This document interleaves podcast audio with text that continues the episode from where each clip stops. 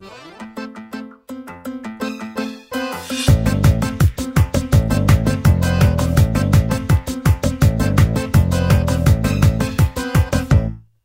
gli occhi chiusi sul via vai di facce che fanno popolo nella mia stanza. Mi sento solo, che è una bellezza, quasi una vetta della mia via.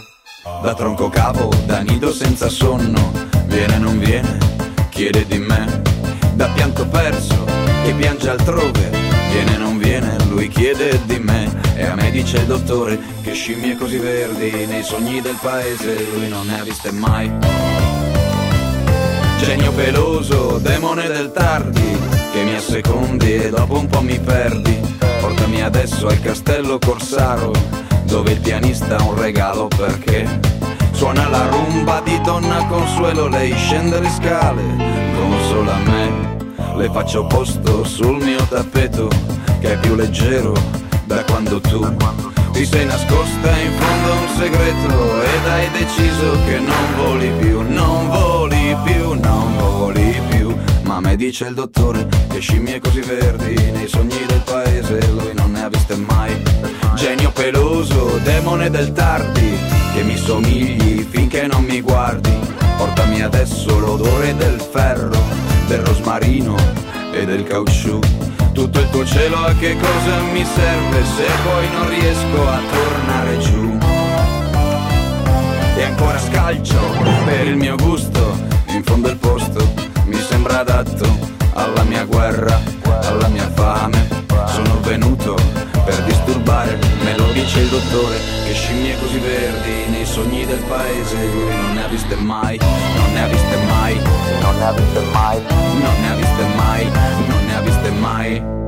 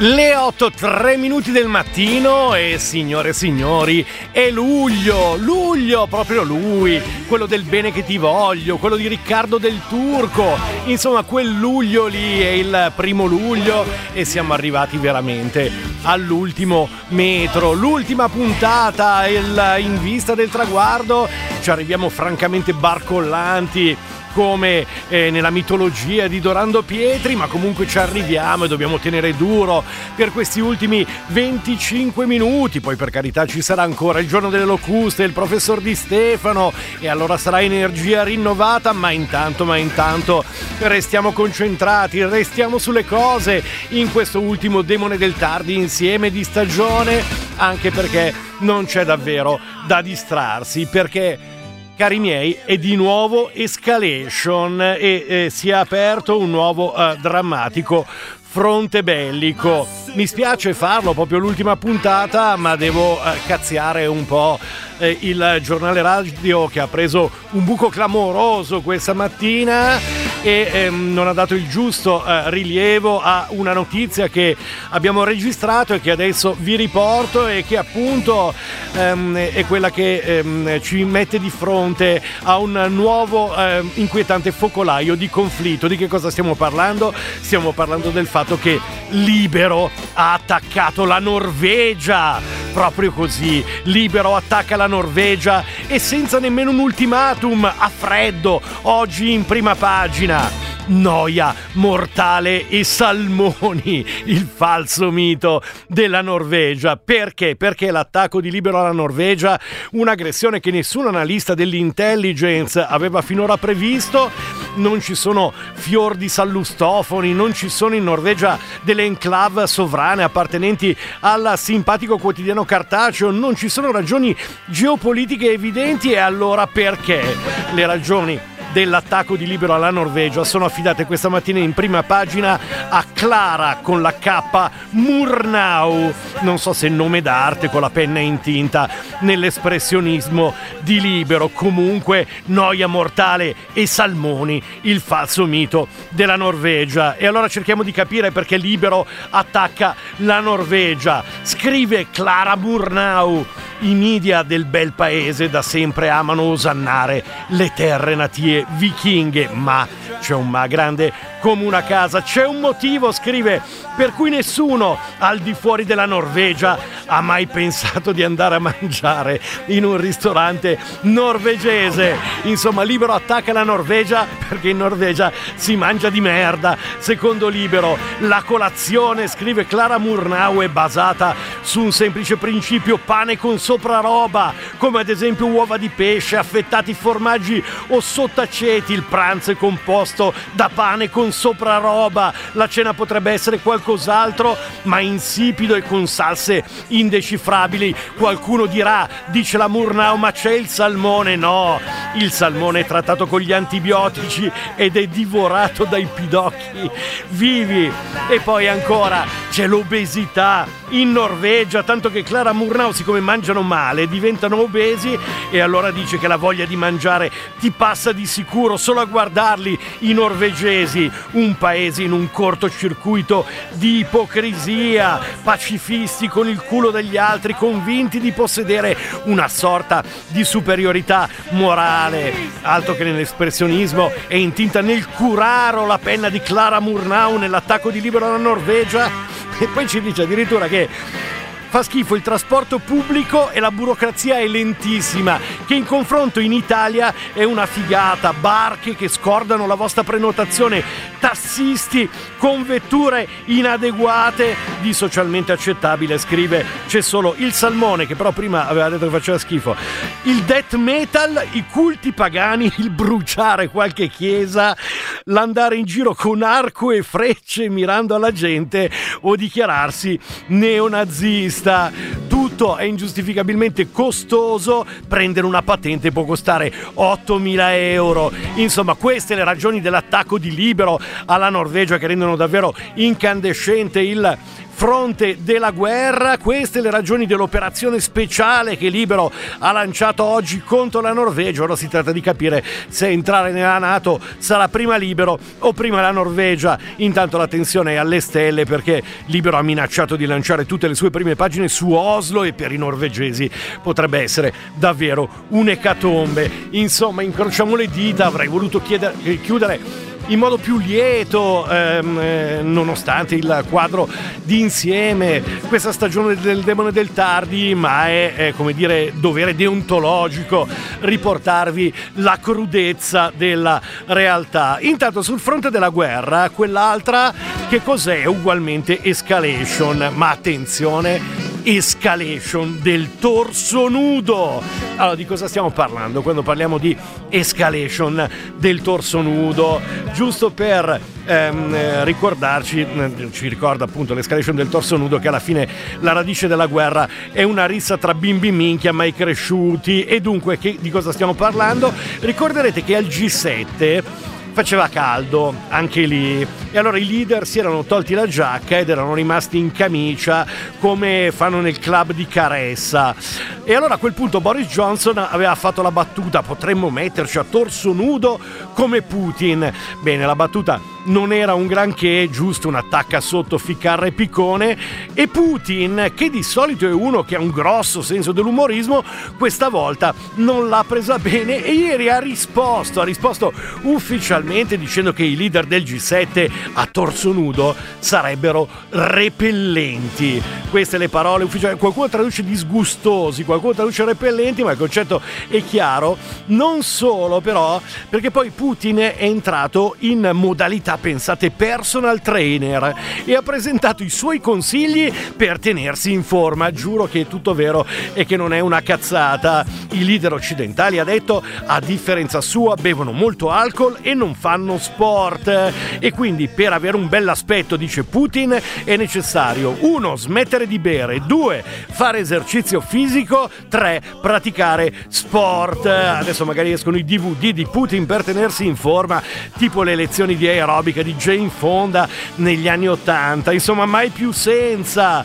ehm, e soprattutto, come dire, come dicevamo in uh, partenza, uh, roba da bimbi minchia che appunto è la radice profonda uh, di gran parte delle guerre. In questo scontro nuovo, rinnovato tra Putin e i leader del G7 siamo un po' dalle parti del dissing, no? che è quella roba che fanno i rapper quando um, si eh, insultano dicendosene eh, di ogni, eh, ma, ma, mai faccia a faccia col tenetemi tenetemi, ma normalmente attraverso YouTube o i canali social. Bene, a proposito di dissing, ce n'è uno di cui si sta eh, parlando molto queste ore perché è andato in scena il dissing tra rapper e boomer ehm, protagonisti. Da una parte Rocco Tanica di Elio le storie tese dall'altra il rapper Lazza di cui io francamente che sono boomer ignoravo l'esistenza fino all'apparire del dissing. Partiamo dalla fine con eh, un appello su Twitter di Rocco Tanica che si rivolge agli amici del rap, scritto eh, appositamente con la E, amici del rap supportatemi, il cantante signor Jacopo, che sarebbe appunto Lazza, mi fa il dissing, aiuto! E eh, tagga eh, J-Ax Fedez, eh, Clementino, ma anche il pugile Clemente Russo che può essere utile nello scontro con il rapper, il Movimento 5 Stelle, anche Michael Jackson, così eh, per ehm, avere eh, più gente dalla sua parte. Il tutto è partito dal eh, fatto che subito dopo il Love Me, eh, Rocco Tanica ehm, ha scritto un tweet che diceva Love Me volge al termine, stanno sparando i pezzi da 90, c'è Lazza, probabile a questo punto l'arrivo di Porgo mentre firma culto e Feffè. Non l'avesse mai detto, risponde Lazza grandissimo, ringrazia Elio, sei 10 persone che possono farsi una risata con te. E comunque sei più forte con la tastiera del telefono, quel, con quella per suonare ti do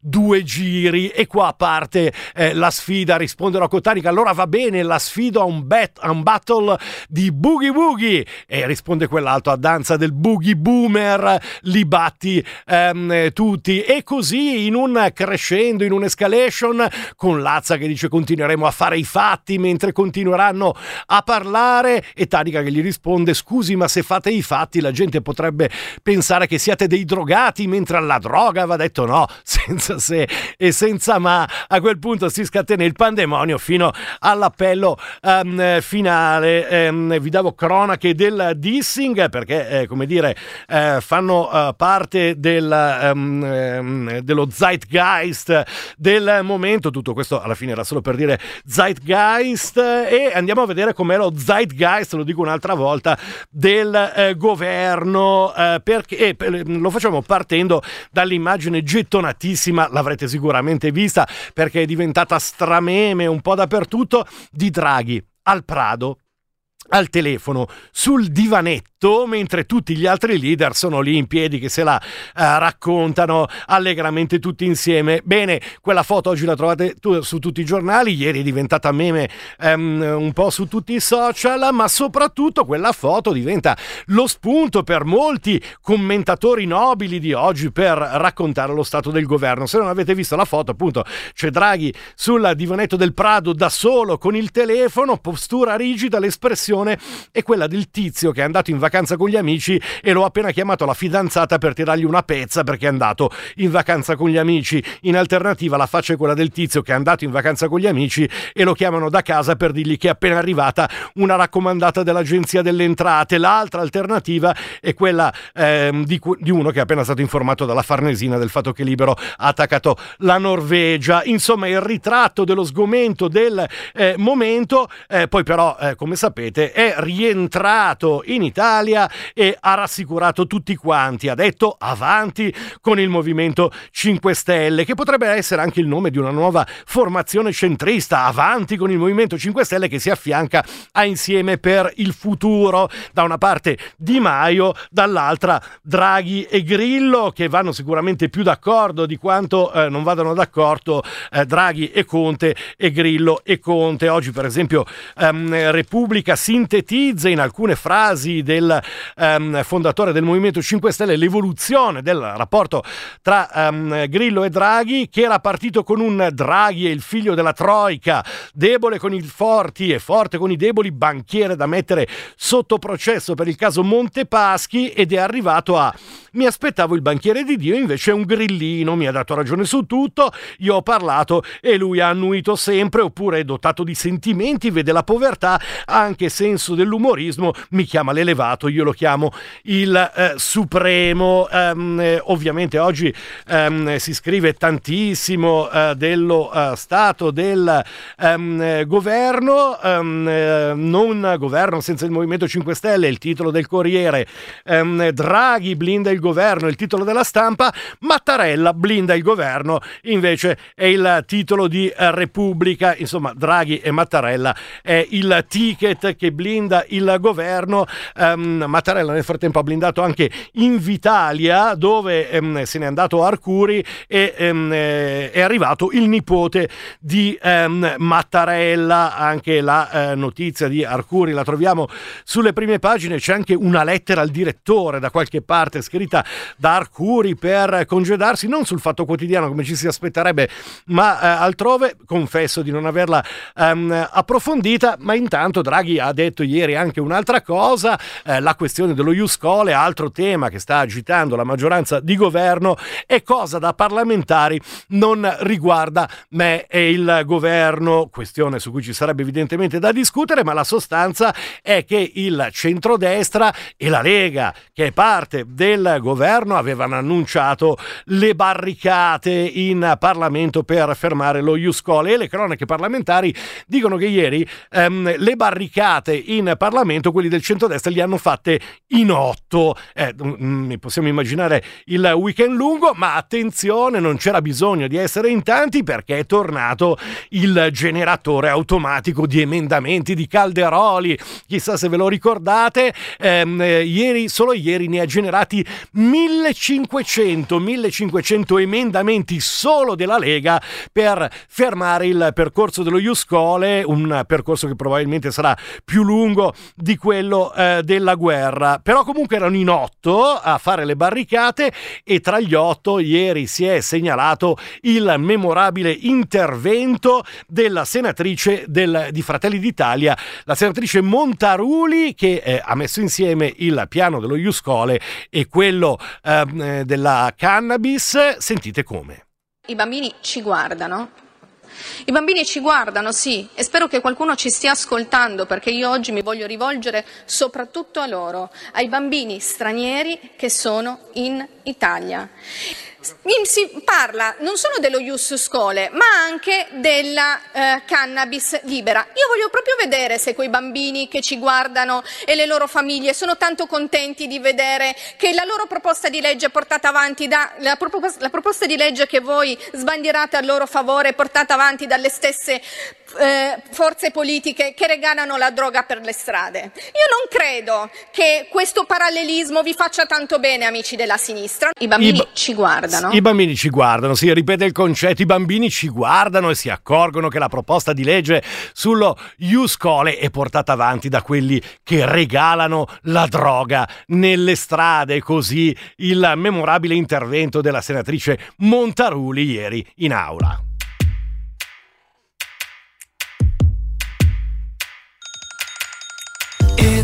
Good morning time. It's good morning time. It's good morning time. Wait, wait, wake up. It's good morning time. It's good morning time. It's good morning time. Wait, wait, wait. It's a new day. Uh-huh. It's time to stretch. Oh. The sun is shining. Big day ahead. My feet are moving. Oh, I'm gonna dance and eat my breakfast. And now I'm clapping my hands. One, two, three, Come on. It's good morning time. It's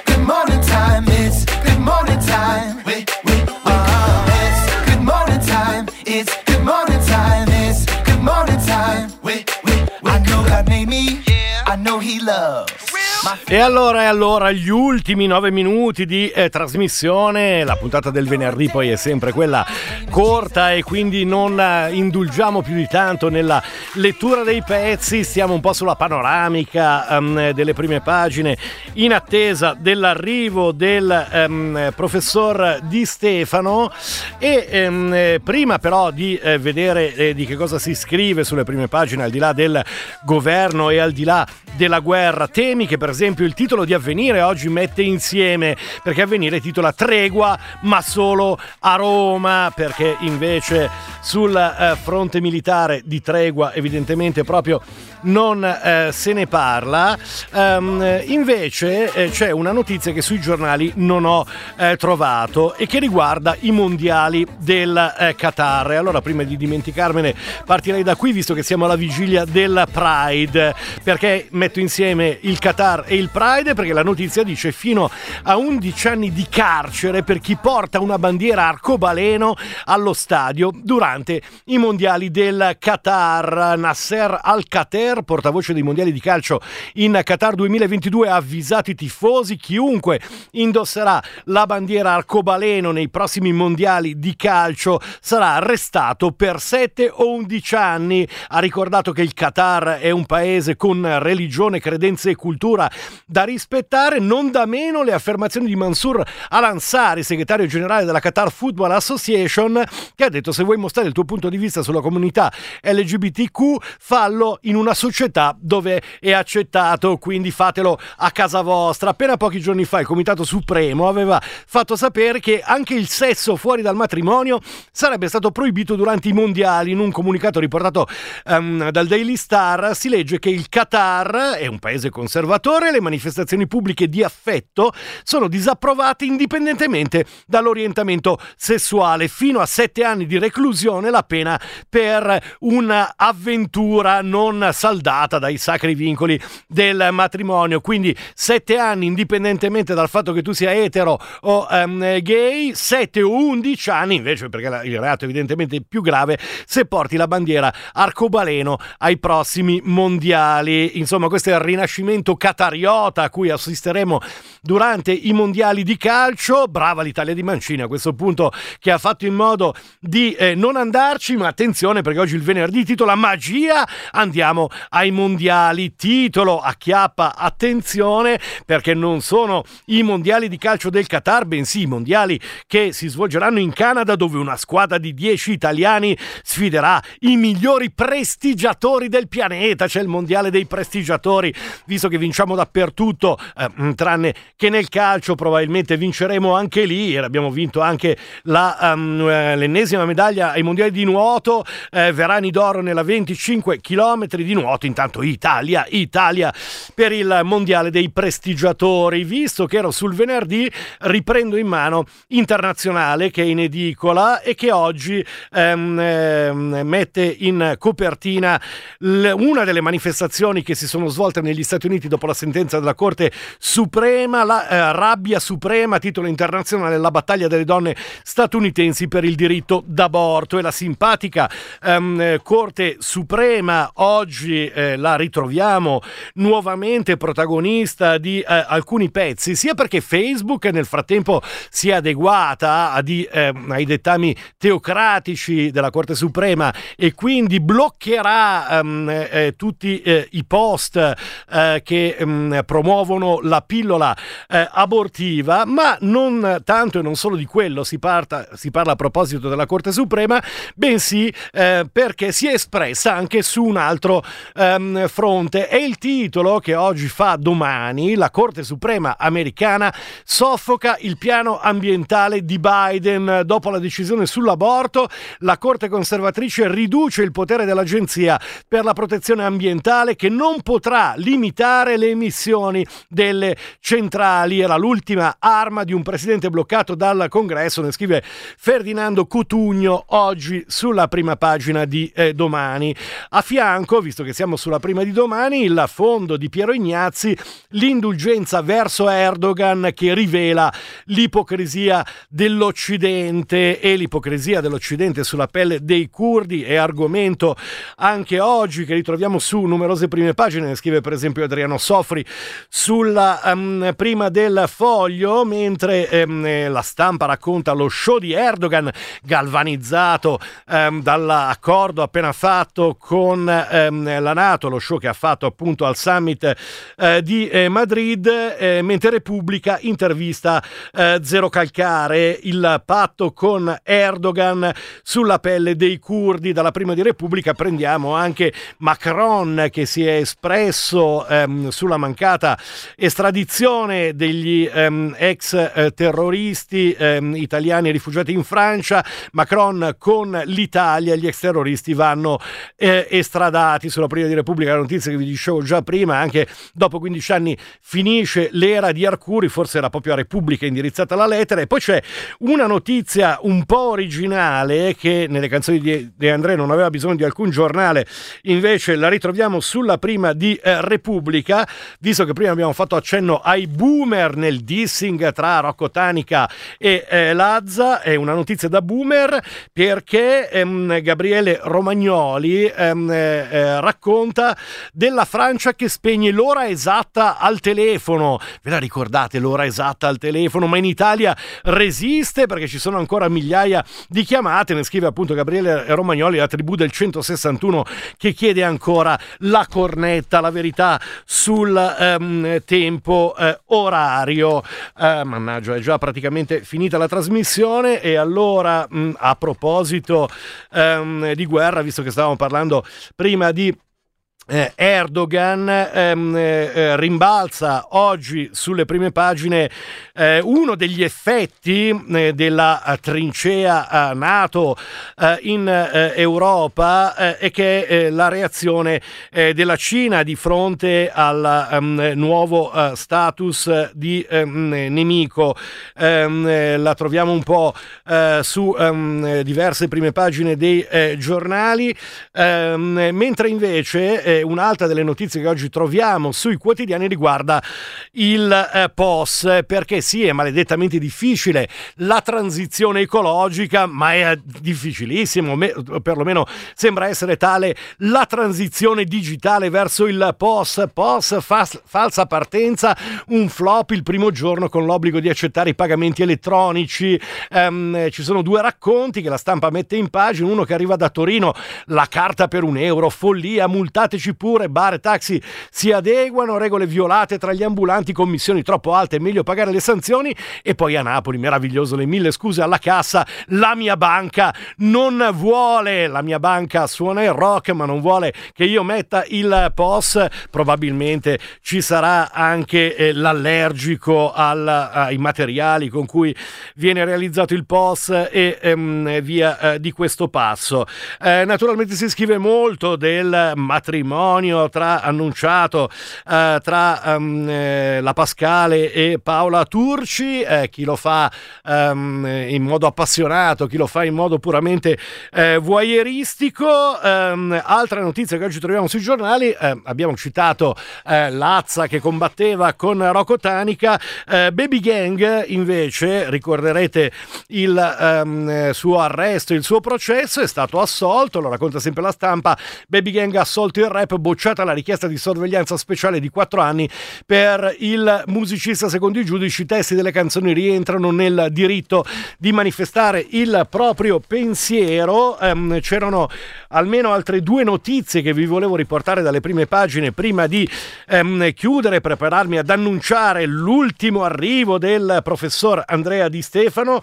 Ehm, naturalmente la vicenda Maldini che si è chiusa Maldini Massara che alla fine hanno detto ehm, sì ma che fatica scrive la Gazzetta dello Sport ma soprattutto la beffa di Pirlo. Ne scrive il messaggero questa mattina il calcio che incrocia eh, il mondo eh, degli oligarchi e le sanzioni l'oligarca beffa Pirlo incassa la caparra per una villa bloccata. Che è successo? Che Pirlo ha versato 500.000 euro di caparra a un magnate russo per una villa a Forte dei Marmi ma quella villa nel frattempo è stata sequestrata per via delle sanzioni gli hanno ciulato sostanzialmente 500.000 euro con questa notizia andiamo a chiudere e anche visto che l'abbiamo presa dalla prima del messaggero segnalando che il messaggero per il quarto giorno di fila è ancora listato a lutto per la scomparsa di Del Vecchio e quindi il titolo principale è sempre con voi le immagini del funerale, i funerali di Leonardo Del Vecchio con il commovente saluto della moglie Nicoletti, i familiari, gli amici e anche i dipendenti. Con questo il demone del tardi va ufficialmente in vacanza, cari amici. Ci risentiamo forse, chissà, eh, ma probabilmente sì, in autunno, ma tanto ci risentiamo tra poco per i saluti, quelli del ciao ciao, arrivederci, è stato bello, insieme al professor Di Stefano e il giorno delle locuste.